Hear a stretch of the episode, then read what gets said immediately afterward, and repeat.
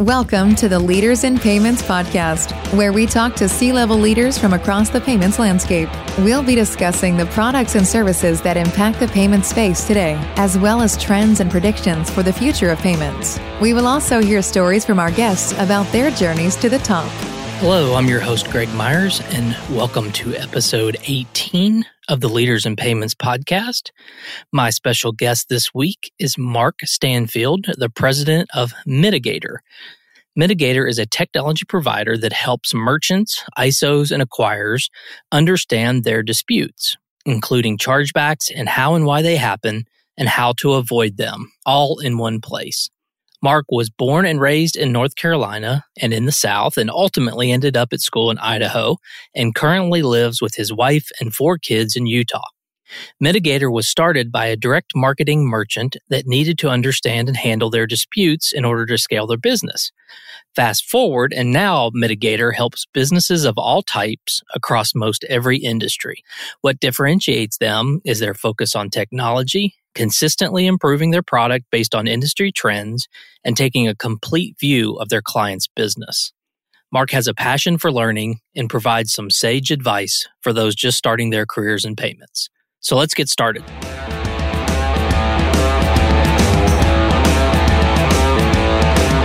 Hi, Mark. Thank you for being here and welcome to the Leaders in Payments podcast. Thanks for having me, Greg. Really appreciate it. Absolutely. So let's dive right in. Tell our audience a little bit about yourself, maybe where you're from, where you grew up, maybe you went to school, where you currently live, a few things like that. Sure. So uh, I was born and raised mostly in North Carolina and in the South. My dad was military, so we moved about every three years. And I ultimately ended up at school uh, in Idaho, and that's where I met my wife, and she is from Utah. So we now live in Utah, have four kids, and just excited about uh, you know life and the future. Great. So let's um, talk a little bit about the company Midigator. Tell the audience what Midigator does. So Midigator is a technology provider that helps both merchants and ISOs and acquirers be able to really understand and manage their disputes that happen, not only chargebacks, but also ways that they can avoid them and other technologies that are being introduced with prevention alert and collaboration tools from the brands. It just brings it all into one place so that there's a simple way to access the data, to understand what's happening through analytics, and hopefully have as easy of a workflow as possible. Some of it being automated and some of it uh, having the ability to be self managed if that's important to the end user. Great. How big is the company? You know, from a employee standpoint, we're, we're just a little over 80 people, I believe, right now. We're a little spread out throughout the country. We have a couple of offices, one in American Fork, Utah, and then one in San Diego. Uh, and then a lot of our people have worked remote for years. So we do have people scattered throughout the United States and even uh, in Canada. Okay. Are there certain verticals that you focus on? So when Midigator first started, it was built by a direct marketing merchant, and their need was to be able to handle their disputes so that they could scale. They were processing about 100 million in revenue annually. They were starting to expand outside the US. And it felt like that one of the major limiting factors for their growth was uh, chargebacks and disputes. And so they built the product for themselves. And uh, because of that, um, a lot of our merchants initially that started out were in similar industries. Uh, anyone that was doing subscription or monthly billing uh, was a very easy uh, merchant for us to be able to work with. And today it's expanded to really all verticals uh, in and across card not present type of merchants. In the last little while, uh, as we've seen different impacts from the virus, a lot of merchants who are normally card present uh, have had to move to a contactless or a card not present system. And so many of the merchants that we work with today fall in food delivery and digital games and any type of I think product or service you can think of that's that's working with cardholders uh, typically has some sort of need or issue that we can help them to simplify and resolve so they can really focus on their core business. Sure. And you know, you mentioned earlier acquiring banks and ISO. So maybe talk a little bit about that relationship and what you do for those two organizations, obviously, that are not merchant specifically. So maybe talk about that a little bit. Sure. So Midigator has always tried to be a thought leader in risk management. And I think what a lot of merchants sometimes miss is that when they receive a merchant account from either their ISO or even the acquiring bank that's uh, sponsors behind them, that registered ISO and acquiring bank take full liability on that account. So anything the merchant processes, any sales they process, any fees or chargebacks or refunds, if for some reason that merchant can't meet that obligation, that obligation doesn't vanish. It actually rolls up to the ISO and ultimately rolls up to the acquiring bank. And so one of the reasons that we chose very early on to start to work with acquiring banks and ISOs was because there seemed to be this friction that occurs sometimes between merchants and ISOs and acquirers to where it was almost like they were on opposite teams.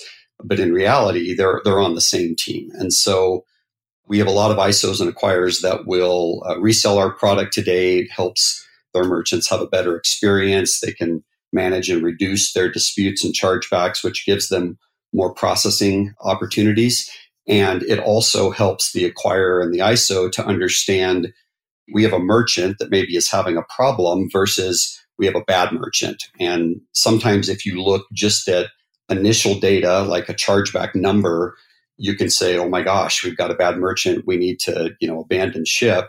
But if you look a little deeper in data that's already available, again, if you can access it a little easier, you can see where the problem is stemming from and understand that, you know, okay, this company had a hurricane in the Philippines and that's where their call center was and it was down for three days and therefore customers called and couldn't get through and that created a spike in chargebacks as an example. So our approach is working with both groups in the same boat, trying to help them both be able to scale and to grow their relationship with each other as well as you know be successful long term in processing payments for their their consumers Great, makes sense. I found it quite interesting as a lifelong marketer you know, looking into the data, you guys have some capabilities to tell companies maybe even which marketing program that they're running might be driving chargebacks or, you know, which price point, maybe if it's a subscription based business.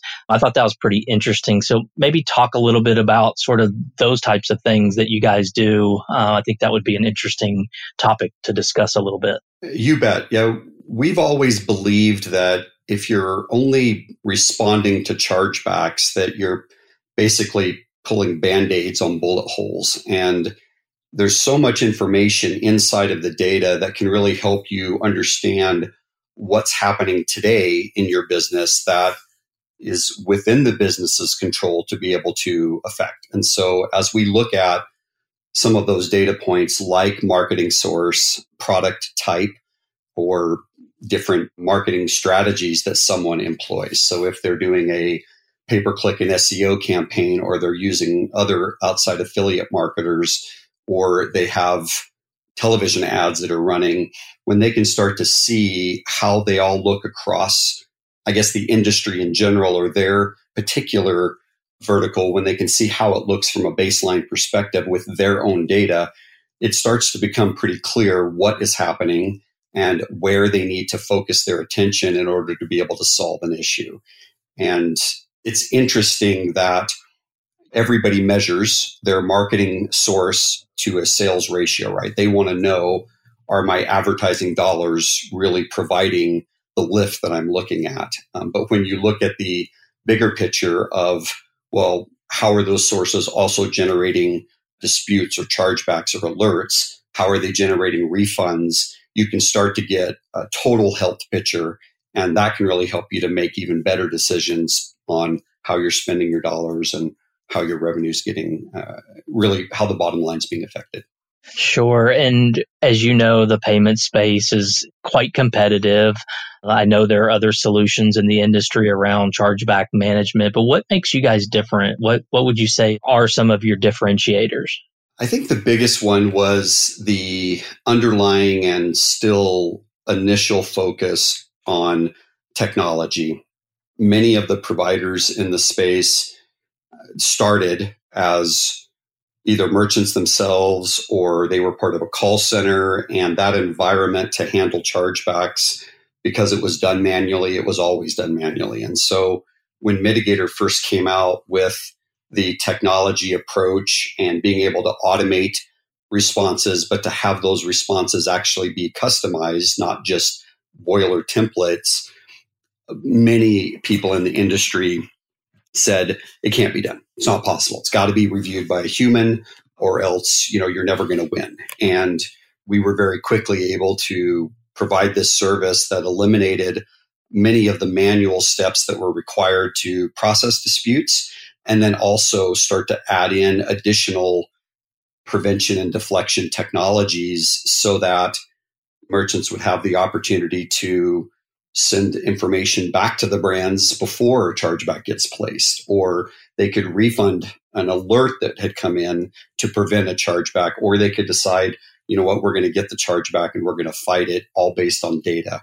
And so when you think that it's technology first and then the product that we actually provide and the solution is secondary, uh, what that generates is a constant need for improvement and a constant need to look at how the market's changing, what can we do better, how can we implement additional tools and make them effective so that the end-to-end solution that the customer or the acquirer is is achieving that goal of running a profitable stable business is being added to by their risk management strategy and so that's probably the the key of what we've done. And and I guess the other side of it is that because our founders were merchants as they started, we have really tried hard to stay close to that mentality of understanding that I can stop 100% of chargebacks for any business by never having them take a credit card. But that's not the goal. The goal is how do we optimize their payments acceptance while minimizing their risk? And so that balance of taking a complete look at the business as opposed to just one little sliver is something that we continually try to be aware of and improve and and just think through so that again we're on the same team as the merchant and their ISO and acquirers as opposed to only coming at it from one small viewpoint. Right. So where do you think the payments industry is headed in the next say 2 to 3 years? Well, card not present payments, including contactless and, and mobile payments, obviously have been the fastest growing payment method for many, many years. And with the current pandemic that, you know, the whole world is obviously experiencing, it has only shined a light on how how much room there is to grow and improve that process and that experience. And so I believe that we will see additional payment and ways that merchants are able to not only accept payments, but that cardholders want to be able to provide payment to those merchants in that form of a contactless card not present mobile type world and the need now to have better strategies in place for preventing both malicious fraud but also friendly fraud or family fraud which is the majority of what merchants, I think, run into today, that growing need is always going to be there. And so I believe what we're going to see is a continued shift towards technology, a continued shift towards data metrics and decision based on that data. And all facets of the business will be included in that picture so that, again, you're not looking at it just from one small perspective. You're looking at it in totality and being able to really understand how to make different moves in your business to to become more successful. Absolutely. And you mentioned uh, the pandemic and the coronavirus. So maybe touch on what Midigator's doing to help support your employees and customers during the challenging times we're in. Absolutely. So we have always been a remote company, even though we had two main offices, again, San Diego and American Fork. But about two and a half years ago, I believe it was, we went one step further, even to being more remote. And so, even our employees that live in around that area, they typically don't come into the office every day, right? We'll have meetings that they're able to come in for or summits that they're able to join in person, but largely they're working from home and remotely on a day to day basis. So that was, of course, a great benefit when uh, everything occurred and different companies needed to figure out a way to work from home. That wasn't really an issue for us because we've been doing it for quite a while already. For a lot of our merchants, that did become a challenge. And so they were trying to figure out, you know, how do we operate in this remote environment? And the ISOs and acquiring banks were doing the exact same thing. And so when you think about the security and the data protection that's involved with banking in general, having that set up in a remote environment, it takes some thought process. Uh, so there were early on, I think, a lot of people that were obviously having issues and scrambling to try to figure out how do we maintain a semblance of business and really hopefully excel through this process while we have these restrictions that are in place. And so Midigator has tried to, you know, be in close contact with both our merchants and our partners to hear what they're facing, hear what challenges they're trying to come up with, offer any solutions or advice that we've been able to figure out over you know, five years of working remotely. And then, of course, the last two and a half being almost 100% remote. And then also just providing some communication channels back and forth so that merchants can understand how the card brands are viewing their business today and ISOs and acquirers can understand how their merchants are really affecting and uh, or having to make changes in order to uh, be able to be effective. And so it's not that we had all the answers. We certainly don't believe that, but we try to be as collaborative as possible and passing information as accurately as possible and also in, as in a timely manner as possible so that you can base your decisions based on again the, the latest and most accurate information that's available in the market. I know that there was some early reports of different changes that were happening and how they were being implemented by the brands that almost were broadcast in a fear kind of mongering fashion and we certainly want to make sure that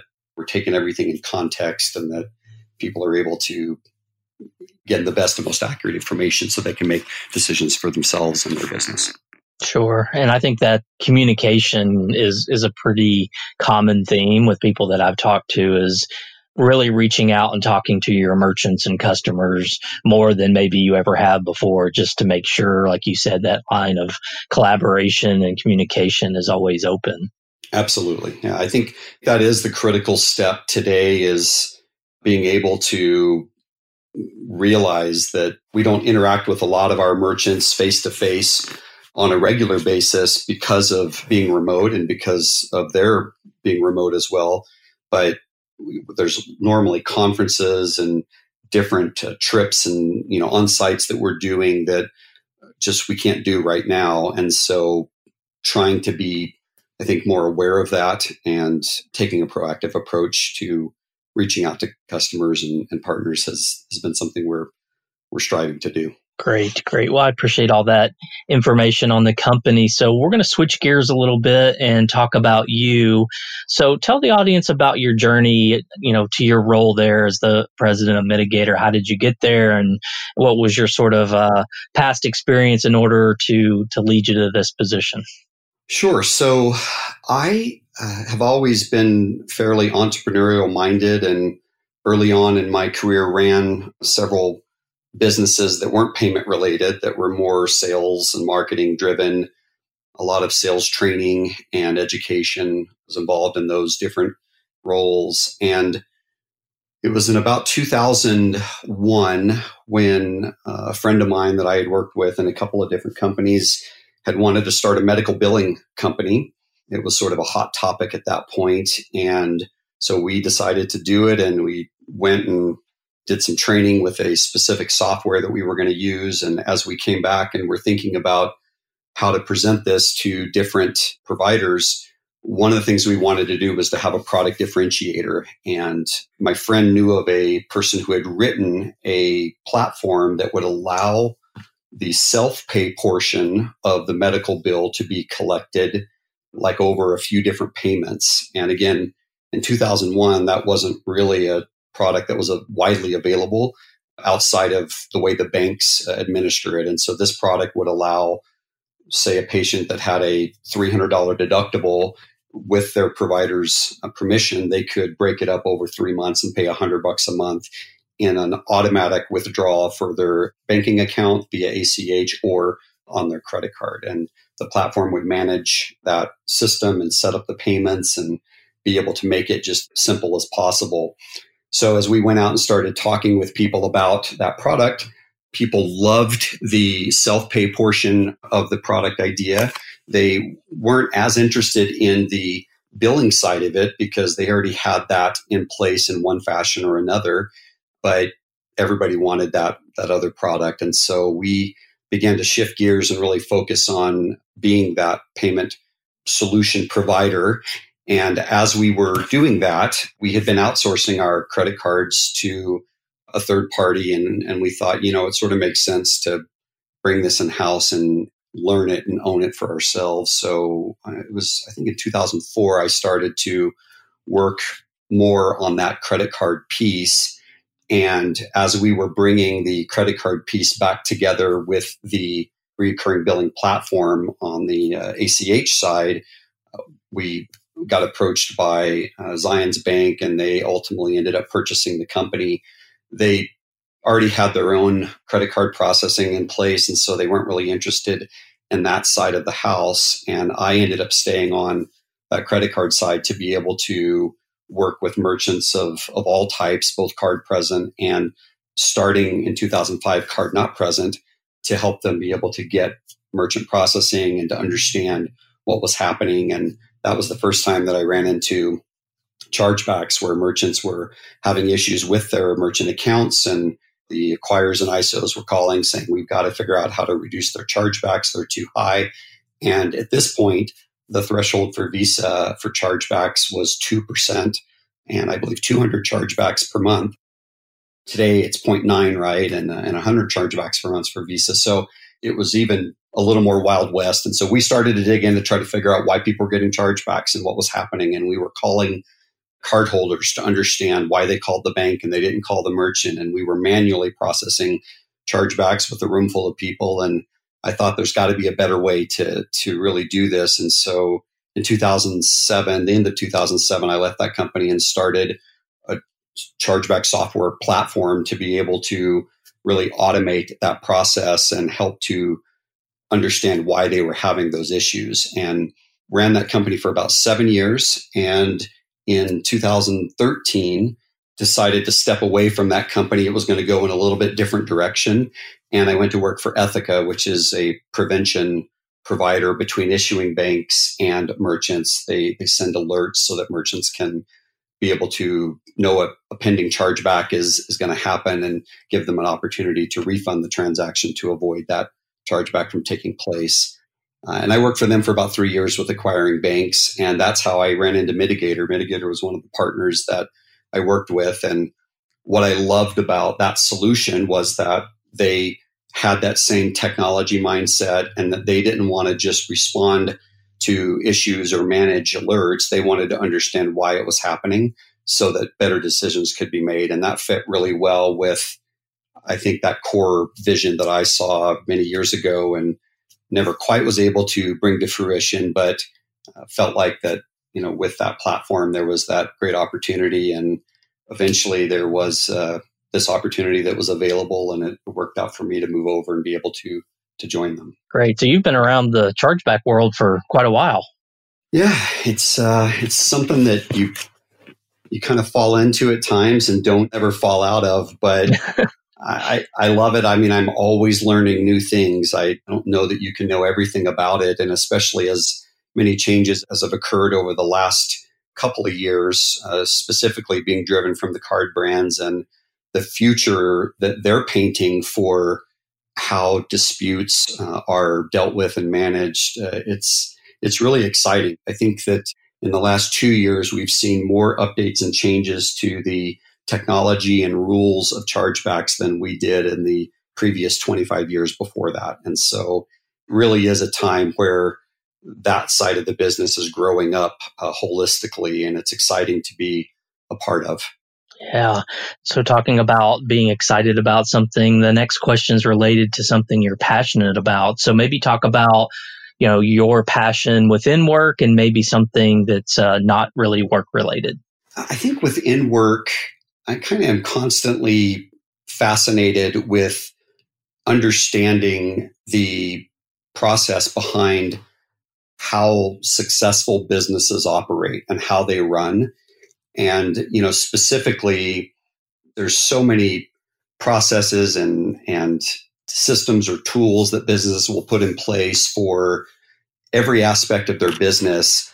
But when it comes to payment processing, it was always sort of a afterthought, right? And we just sort of get by. And so as I've seen other businesses and worked with other businesses that have been merchants or partners that have been super successful, uh, I've tried to really pay attention to what it is that is helping them to be successful and how does that relate to you know risk management in general but also to other businesses uh, at scale so that educational aspect of what businesses are doing to be successful and then just in general trying to learn as much as possible around risk and payments. I typically am able to frequent a lot of the card brand and other acquiring bank and ISO risk conferences and hearing the challenges they're facing, not just about card not present payments, but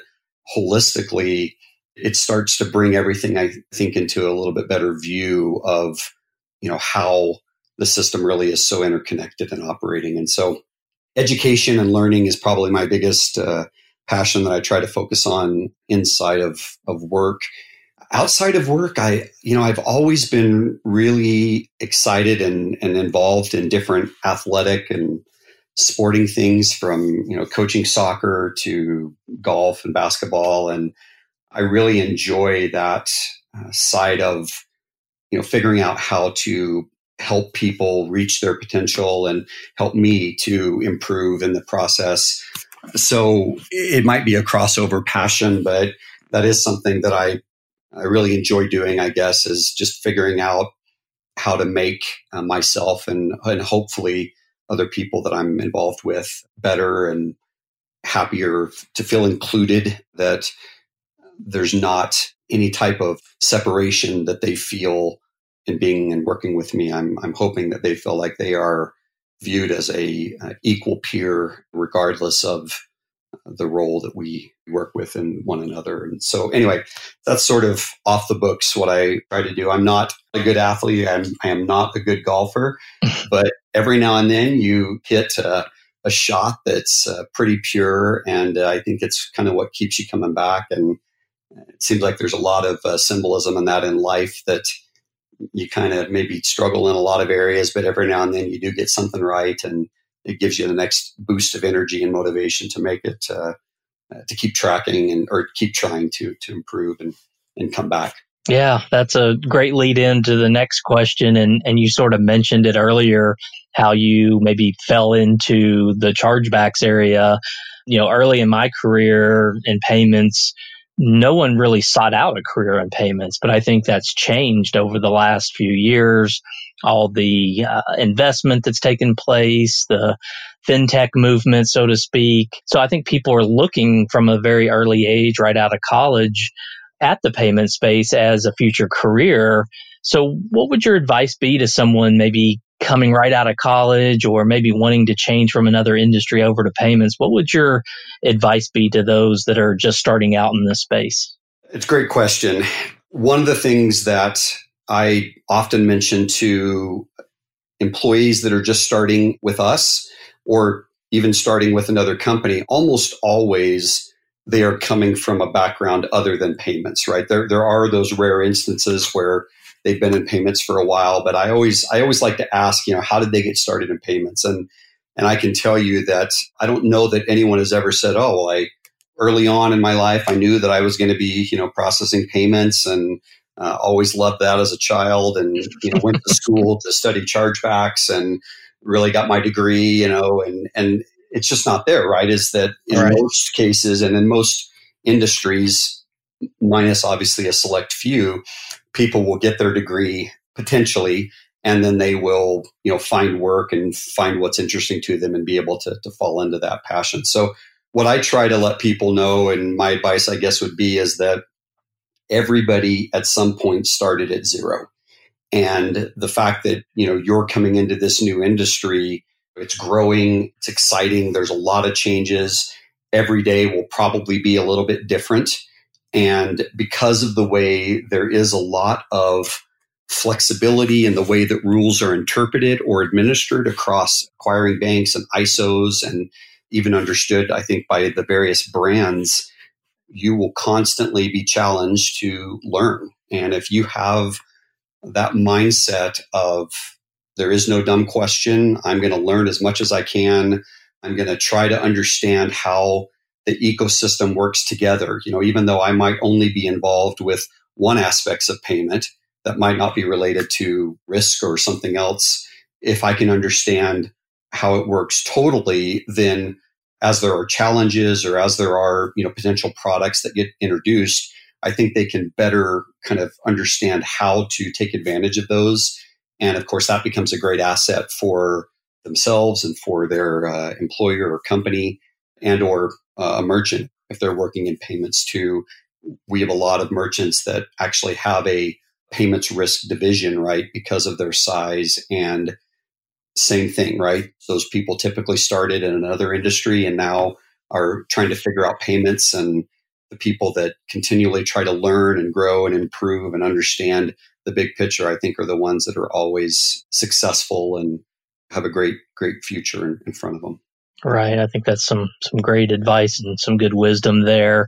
Um, but we're about to wrap up. Is there anything else you want to add, either related to Midigator or the industry or yourself? Anything else you want to add before we wrap up?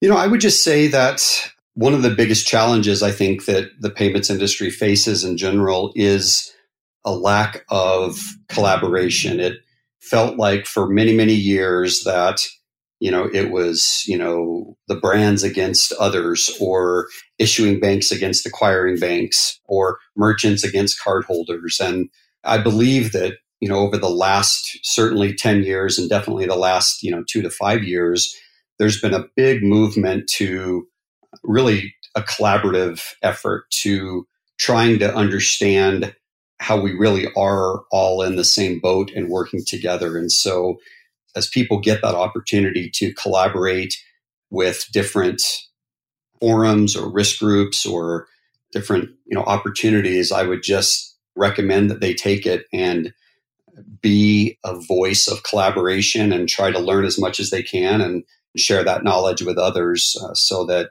you know we all improve.